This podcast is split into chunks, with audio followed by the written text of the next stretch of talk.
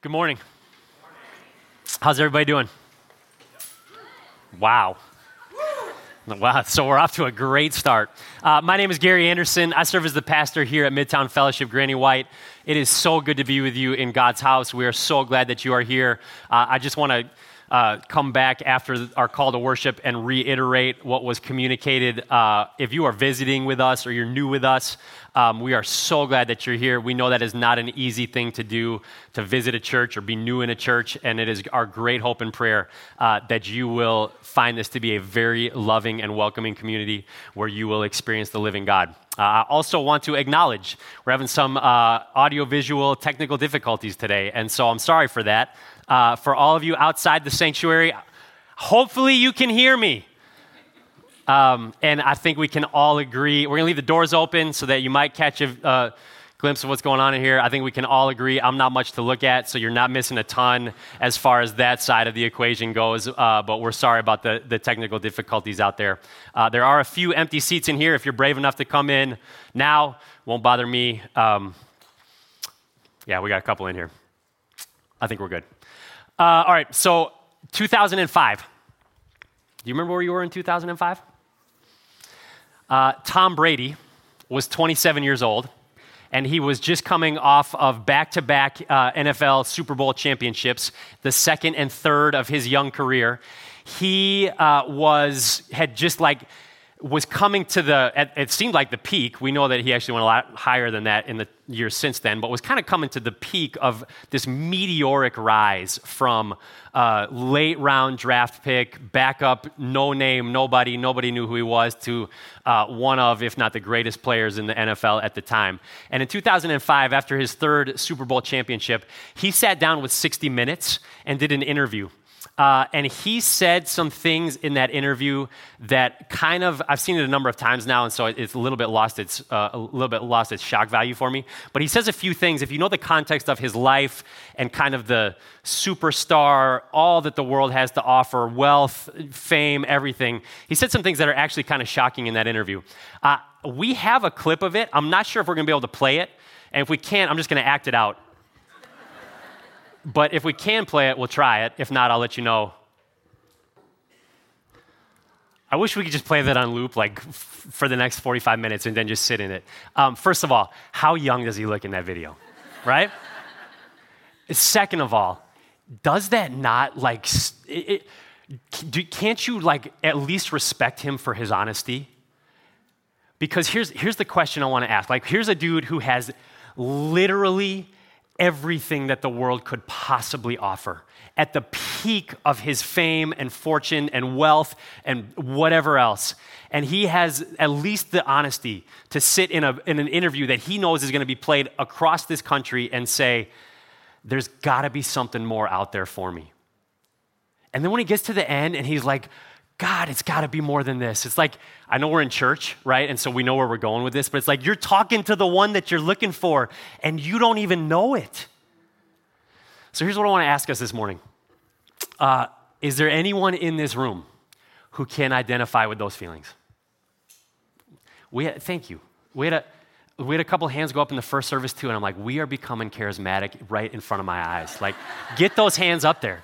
Um, I, there are a few people who were brave enough to like admit publicly in that moment, yep, I feel those feelings sometimes.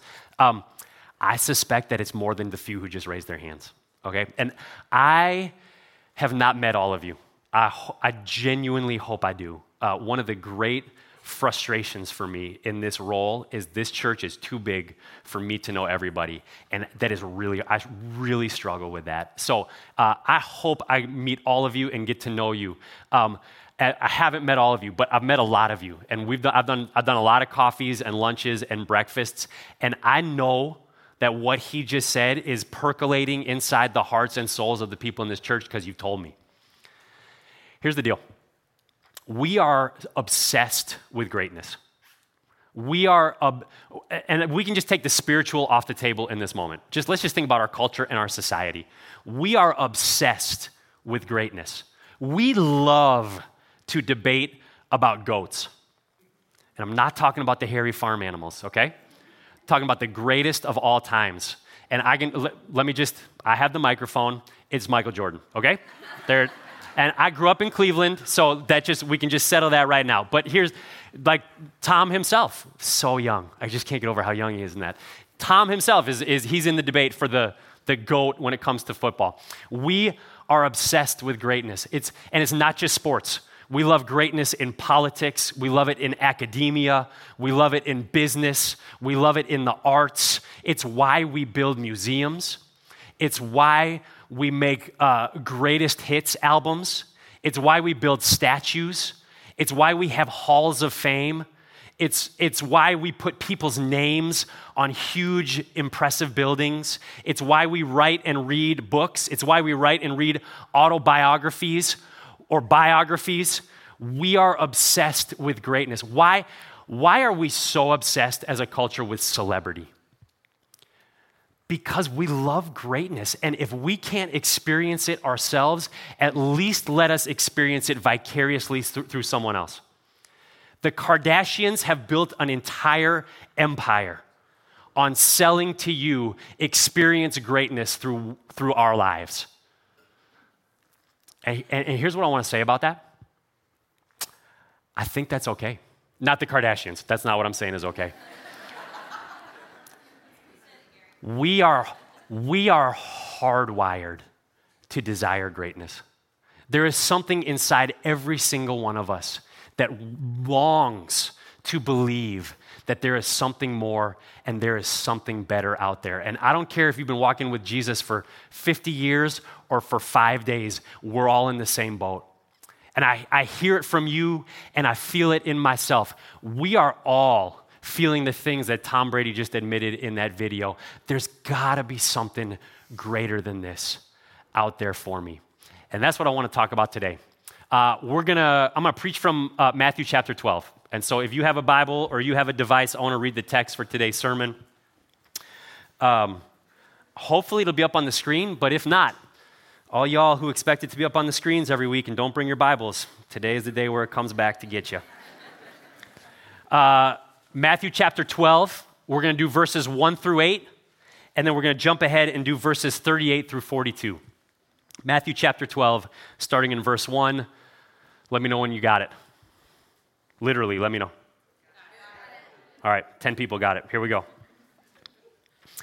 At that time, Jesus went through the grain fields on the Sabbath.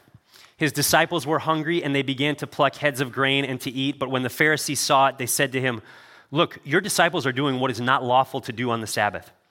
He said to them, Have you not read what David did when he was hungry and those who were with him?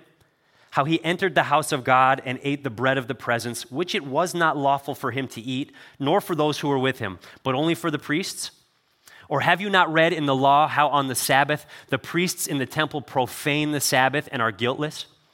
I tell you, something greater than the temple is here. And if you had known what this means, I desire mercy and not sacrifice, you would not have condemned the guiltless. For the Son of Man is Lord of the Sabbath. Now jump ahead with me to verse 38. It says, Then some of the scribes and Pharisees answered him, saying, Teacher, we wish to see a sign from you. But he answered them, An evil and adulterous generation seeks for a sign, but no sign will be given to it except the sign of the prophet Jonah. For just as Jonah was three days and three nights in the belly of the great fish, so will the Son of Man be three days and three nights in the heart of the earth. The men of Nineveh will rise up at the judgment with this generation and condemn it. For they repented at the preaching of Jonah, and behold, something greater than Jonah is here. The queen of the south will rise up at the judgment with this generation and condemn it, for she came from the ends of the earth to hear the wisdom of Solomon, and behold, something greater than Solomon is here. This is the word of the Lord. Thanks be to God. Uh, here's what we're doing today we are kicking off a new teaching series here at Midtown Fellowship Granny White. Uh, it is coming on the heels of the last three weeks. We did kind of a vision and mission series for what are we hoping for, aiming at for 2024. But as we've kind of talked about a bunch over the last few weeks, we're, we're talking about things that we're hoping to aim at and live into way beyond 2024. Uh, and to, today, and then into the next several months, we're going to start a new series in the book of Matthew. Nobody is excited about that. well, yeah, come on. You can talk back a little bit more than that. Uh, and here's what I want to try and do with today's message I want to try and build a bridge this morning from what we have talked about over the last three weeks to what we're going to study over the next several months. What I don't want to feel like is happening today is we talked about vision and mission and some values over the last couple of weeks, and now we're just going to set those down and we're going to start into whatever new series, new teaching book of the Bible series that we're going into here at Midtown. That's not what I want it to feel like at all because what we have talked about over the last few weeks is intimately related to what we are going to study and what, what we're going to teach over the next several months in the book of Matthew. This is not a disconnected, like, put down the old series and let's start the new one. The reason we are doing Matthew is because of what we have talked about over the last few weeks. So here's what I want to try and do, Lord willing, this morning. I want to try and summarize very briefly what we have talked about in terms of vision and mission over the last several weeks and put a bow on it in, in essence, and then at the same time, introduce what we're going to do in Matthew and why we're going to do it. So, are you, you tracking with me so far? Thank you. Here's what we've talked about over the last few weeks. Uh, we uh, studied Acts chapter 4 for three weeks in a row, and we drew out of this story in Acts chapter 4, where Peter and John heal a man who has been disabled since he was born, over 40 years old. And in the name of Jesus, they heal him, and that event uh, starts a chain reaction, which uh, puts a bunch of things into motion. They get arrested, they get, um, like, don't, don't, the, the, the leaders and the rulers and the uh, chief priests tell them, don't talk about the name of Jesus anymore. And they're like, we can't not talk about it. They go back to their friends, they pray, the room is shaken. Here's what we, here's what we, here's the, um, the pegs that we hung our hats on for the last three weeks. The first thing we talked about is that Jesus is over everything. And that is the note that I just want to play over and over and over again as we exist as this church called Midtown Fellowship Granny White that Jesus is over everything because Jesus is greater than anything that this world has to offer. And then the next thing we talked about was our mission. Why are we here? What are we doing here? And we talked about how we are not called to just exist here in kind of a holy huddle where we gather on Sunday mornings and then midweek in our discipleship groups uh, with a bunch of people who look like us and talk like us and believe the same things as us. But we are actually called as God's church to, to rise up and to face out. And to, as, as God sent Jesus, so he has sent us. And we're called to bring the hope and love and message of Jesus Christ to a world outside these four walls that is dying to hear it because Jesus puts a calling on our lives that is greater than any calling that this world can put on our lives. And then last week, we talked about how do we actually do that? And we talked about how we need a power that comes from outside of us because we can't do that ourselves. We need a power that is greater than any power that this world can offer us. And we find that through Jesus and through his Holy Spirit. And we primarily access that through prayer. So it's just over and over this theme of Jesus is over everything. And that is the controlling, uh, the controlling principle for everything that we do in our lives. And so, as we come to this study over the next several months in the Gospel of Matthew, what I want us to see is that the theme of the Gospel of Matthew is the same theme that we have been talking about over the last three weeks. And listen, I'm going to tell you this like just full disclosure. If you went and read a bunch of commentaries this afternoon on the book of Matthew, I, know you all are going to go do that. Uh, you would not find a lot of scholars who would say that the theme of the book of Matthew is found in chapter 12, but I'm here as Pastor Gary to say that's my interpretation of the book of Matthew. The, the theme of the book of Matthew is summarized, I believe, in the passages we just read, and it is this something greater is here. That is, the, that is the message of the book of Matthew, I think, from chapter 1 through chapter 28, that something greater is here. And that is the theme of what we have been leaning into in terms of what are we aiming at here at Granny White over the last three weeks, that something greater is here. And so I just want to take a few moments that we have together this morning to, to, to flesh out what are these two passages that we just looked at teaching us, and what does that mean for us as we lean into God's calling collectively here at Midtown Fellowship Granny White? Seeing the bridge a little bit? Vision, new, new series, Greater Than. Uh, the, the title of this series in Matthew, we're calling it Greater Than, which we just took right out of that text. Uh, and the title of this sermon today is Greater Than.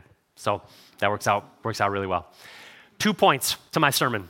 Uh, and the first one is this, and I've said it like 10 times already, so it won't be a surprise. Something greater is here. Something greater is here. I lied. This series is called Something Greater. That's my bad. Sometimes, sometimes the preacher messes up too. Something Greater. That's the name of the series and the name of this uh, sermon.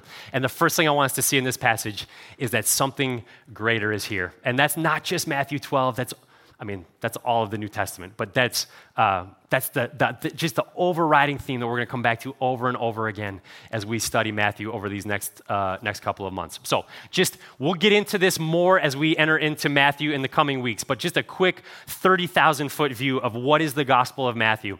Uh, it is the first of four biographies that we get of Jesus' life in what we call the New Testament. It is the first one that we get in the New Testament.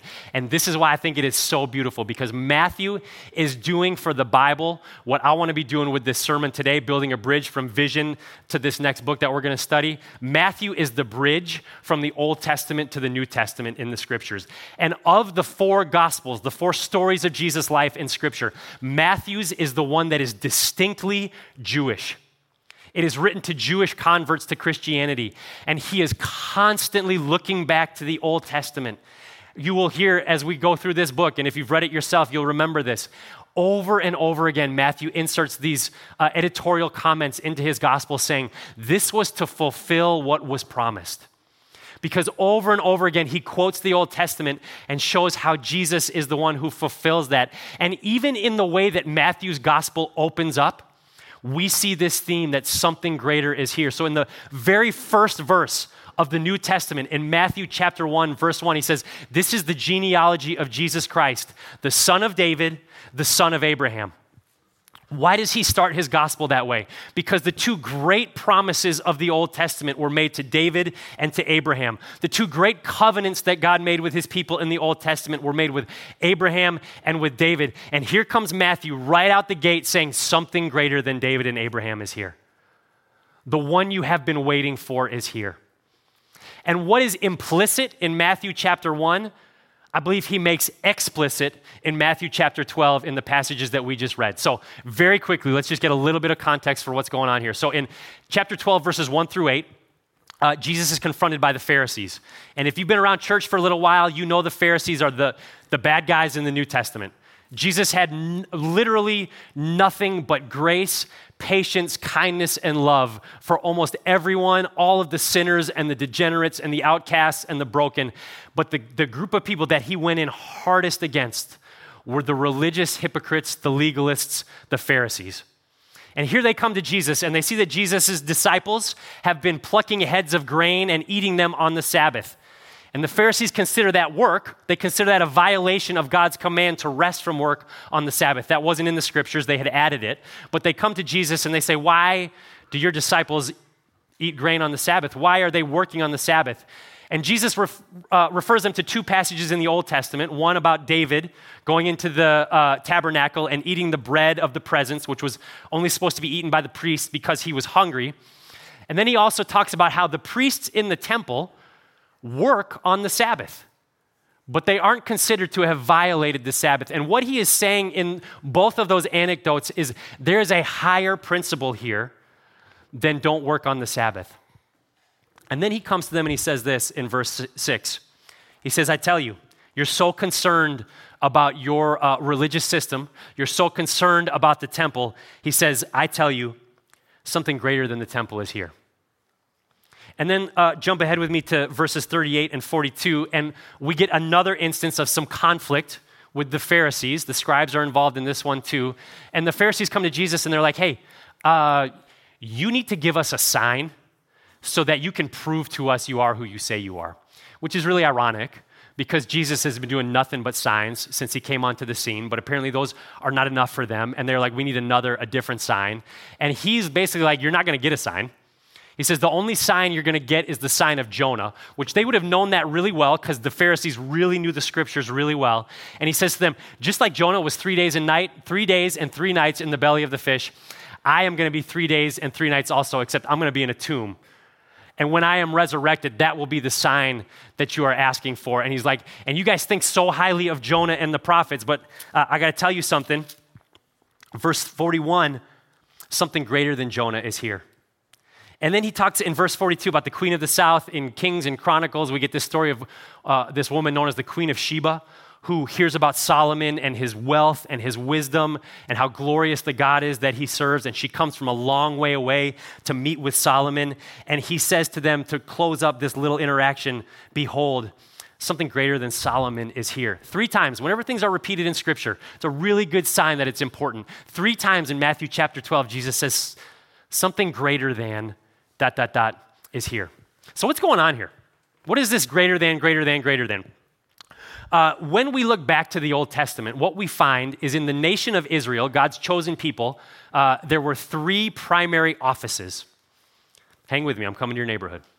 Three offices the office of priest, the office of, office of prophet, and the office of king. Those were like the, the big roles that you could have in the Old Testament. And they were like our three branches of government, three separate offices.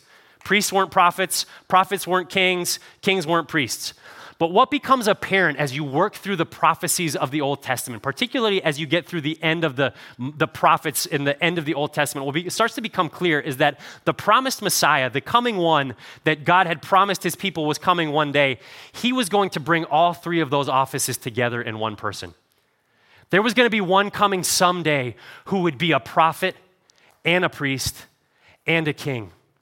And so when Jesus tells the Pharisees, you guys who have, have completely structured your lives to try and convince God to do for you what you want Him to do. You all who have, have laid out all these rules and expectations, believing that if you could just follow the scriptures more than and above than even what God had laid out, that that would cause him to send the one that you have been waiting for. That would cause him to send the, the Redeemer, the Savior, the, the Deliverer, the Messiah. He's like, something greater than the temple is here. He's saying something greater than the priesthood is here. Something greater than Jonah is here. Something greater than the prophets is here. Something greater than Solomon is here. Something greater than the kings is here. And the implication, like, don't miss it, obviously, is that he is the something that is greater. He's saying, he's saying, the one you have been waiting for, the one you have been working so hard to bring, the one you have been performing so hard for is here, right in front of your face. Something greater is here. These things that you Pharisees have literally built your lives around are the lesser things because something greater is here. And I think I experienced this week uh, exactly what Matthew was talking about in this text. Uh, my wife and I were invited this week very generously uh, to go to a Preds game. Thank you. Seriously, wow. No, no Preds fans whatsoever. There it is. Um, and, and the way that went down was um, the, the, the people who invited us, uh, I was corresponding with them. It was on Monday night. I was corresponding with them on Monday about the plans. And the plan was we were going to go a little bit early, stop somewhere for dinner on the way, the, the way to the arena, and then head into the arena and go to the game. And uh, like maybe an hour after that interchange, I got this beautiful text message uh, from the person, the people we were going with, and it said they had not realized that the tickets that we were going on actually included access to, come on, to the lounge, the Lexus Lounge. For one night, I felt what it was like to be a one percenter. Uh, I don't know. Have you have have y'all been to the Lexus Lounge? Some some of you haven't. Let me just for those of you who haven't, just just bear with me as I describe this scene to you. Okay, the Lexus Lounge it is like this exclusive club in the bowels of Bridgestone Arena. You descend down, and it's like velvet ropes and mahogany, and it's, it's dimly lit, but it's perfectly lit. And if you have the right tickets, you, you go up to that entrance and they check your tickets, and then you get a wristband, and you go into the Lexus Lounge. And it is like, um, there's like seven different buffet stations I, I got lost in the Lexus Lounge. There is so much food, you couldn't possibly uh, try it all. I did my best to actually make that happen. Um, there is a coffee bar, there is a, a dessert bar, there is an alcohol bar, there is a pizza bar, There are probably other bars in there that I just didn't even get to experience because I couldn't find them. Uh, it's like all the, all the stadium food you could possibly want, but it's better than the regular stadium food, you know? And then on top of that, it's like the finest meats and cheeses and whatever, I don't even know. And um, so it is like, you want to talk about feeling special. You, you get uh, to be a part of the Lexus Lounge. And so um, I, I know gluttony is one of the seven deadly sins, and we wrestled with that on Monday night. Uh, but but ate to my ate to my heart's content. And then so here's the deal. Here's yeah, this is actually it's actually my second time in the Lexus Lounge. Yeah. So uh, and the first time when I when we I had a ticket there. Um, our seats were like right outside of the entrance to the Lexus Lounge. And so it's like so bougie, just kind of walk in and out as you please. And oh, by the way, it's all free. Did you, did you know that? It's free, free, free, free, free. Do you know the only thing that tastes better than delicious food? Free, delicious food. And so the first time we were right there, but this, this time our seats were literally on the other side of the arena. So as we were sitting watching the game, like we were looking at the Lexus Lounge on the other end. And so what that meant was to go there, uh, we had to go up the stairs and out into the, the, the concourse amongst the commoners and walk, walk the length of the arena and, and descend down the stairs into the, into the Lexus Lounge. And so as we as we finished our meal and and we oh and by the way, sorry, I got to tell you this. Between the second and third periods, we went back and they had replaced one of the pizza stations with warm chocolate chip cookies. Yeah, I I had two, and they're like that big after dinner, as we're walking up and into the concourse, I just, I was struck as I walked into the concourse by the contrast between what I had just experienced and what I was watching up there. Because here, all these people spending $9 for a Dasani bottle of water, 15 bucks for a, for a pretzel and cheese, $37 for a couple of hot chicken strips, and they got to go eat it at a high boy table with 14 other people, you know, like trying to do it. Or they got to take it to their, schlep it to their seats and sit there like this, trying not to spill it. And I just, as I walked through the concourse, I just wanted to yell, something greater is here. I wanted to take little kids' faces in my hands and be like, there is something better than this. And at the risk of greatly cheapening what God's word is teaching, that longing that you are feeling in your soul right now to go to the Lexus Lounge, it is real. That longing in your heart right now that you are like, God, there has got to be something greater than this out there for me. That is real and it should be there. We are designed, we are made for something better. We are made for something more. We are made for something greater than. And it is here. So that's the first thing. Like something greater is here. And here's the second thing I want us to see in this passage. Uh, and this is more of a, it's not really like a theological statement, but more of an exhortation. Don't miss it. Don't miss it. Something greater is here, and may we not miss it. Because the major theme of these two passages that we just read in Matthew chapter 12 is this Jesus is talking to the Pharisees, the ones who are supposed to be the keepers of the law, the ones who know the scriptures better than anyone, the ones who had literally organized their lives around obedience to God and knowing God and, and forcing through their performance and their religious perfectionism, forcing God to do for them what He had promised He would do. And Jesus is standing right there in front of them, and He is like, The one you have been waiting for is here. The one you have been looking for is here. The one you have been longing for is here. I am right in front of you right now. You could reach out and touch me, but you're going to miss me because you are so distracted by lesser things. because your expectations of me and who I actually am are not lining up. And so something greater is actually here. The something greater that you have been waiting for and longing for and hoping for and praying for. And the danger is you are going to miss it. And I want to, we'll spend, I think, some more time with the Pharisees as we work through the Gospel of Matthew in these coming months. But I just want to pause here for a minute because uh, if you've been in church for any length of time, if you grew up in church, you know, like, the Pharisees are the bad guys, right? I said it earlier. But I want us to do our best in this moment to try and enter into what would it have actually been like to be a Pharisee? Because those were real people, right? They, we we kind of caricature them in, in Scripture. Uh, they were real people. And here's what I suspect I suspect there were some Pharisees who were thinking to themselves, there's got to be something greater than this out there for me. I suspect there were some Pharisees who, when they went home at night, after a long day of arguing with someone about one of the 613 extra laws they put onto God's commands, and they took off their phylacteries and their tassels and their headdress and whatever else it was, and they laid their head down on what was probably a rock hard burlap sack pillow.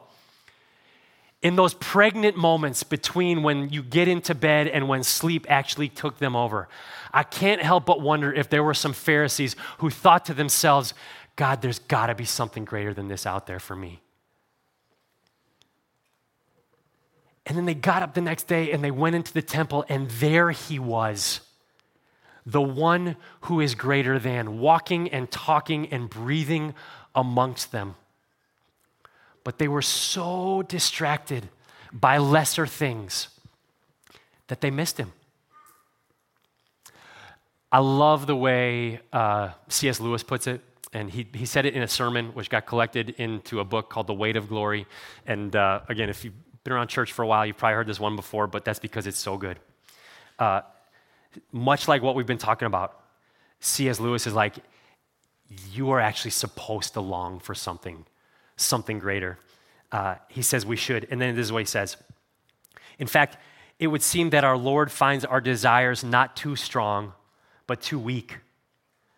We are half hearted creatures, fooling about with drink and sex and ambition when infinite joy is offered us. Like an ignorant child who wants to go on making mud pies in a slum because he cannot imagine what is meant by the offer of a holiday at the sea. We are far too easily pleased. I don't want to miss it. Something greater is here, and I don't want to miss it. Can I just go? Uh, can I just go a little bit autobiographical here? And uh, my hope is an expectation, because I've talked with some of you, it will draw some of you in. Um, we live insane lives. We are so overscheduled and overcommitted and overextended and overworked and overcaffeinated and over alcoholed that one's not so much, uh, th- that's not so much autobiographical. Just don't want you to think, you know, like there's, there's an issue that you need to talk to me about. Uh, we are running around like chickens with our heads cut off, constantly trying to fill our schedules and our lives and our hearts with small, mean, nasty things thinking that somehow they will satisfy the longing in our hearts that God, there's got to be something greater out there for me. And that's true whether you've been walking with Jesus for five days or 50 years. That is a constant battle. But I want us to believe and live out here at Midtown Fellowship Granny White that something greater is here. Something greater than what Green Hills and 12 South and East Nashville and Brentwood and Nashville can offer us is here. Oh, we have one shot at this life. We have one shot at this life, and may we not waste it because we are so distracted by the lesser things. May we get to the end of our lives and not look back and say, I spent my life making mud pies in the slums when a holiday at the sea was offered to me, but I was so distracted I couldn't see it. Something greater is here. And I don't want to miss it. And I don't want you to miss it either. Uh, when I, I spent the last few years in California, uh, a lot more sunlight in California, which is awesome.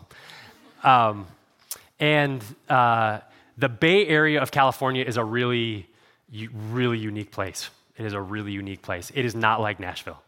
It is, it is very different. And at least when I was there, uh, most of the statistics that I saw were that in a, about 10 million people live in the Bay Area, and uh, about 2 or 3% of those people would call themselves Christians. Very, very different place to do ministry than uh, the Mid South, Nashville. Uh, and while I was out there, we had the opportunity for a guy named John Piper to come speak at our church. It wasn't for our church, it was a big Bay Area wide event. And I don't remember what he talked about. Uh, I do remember that there was a Q&A afterwards.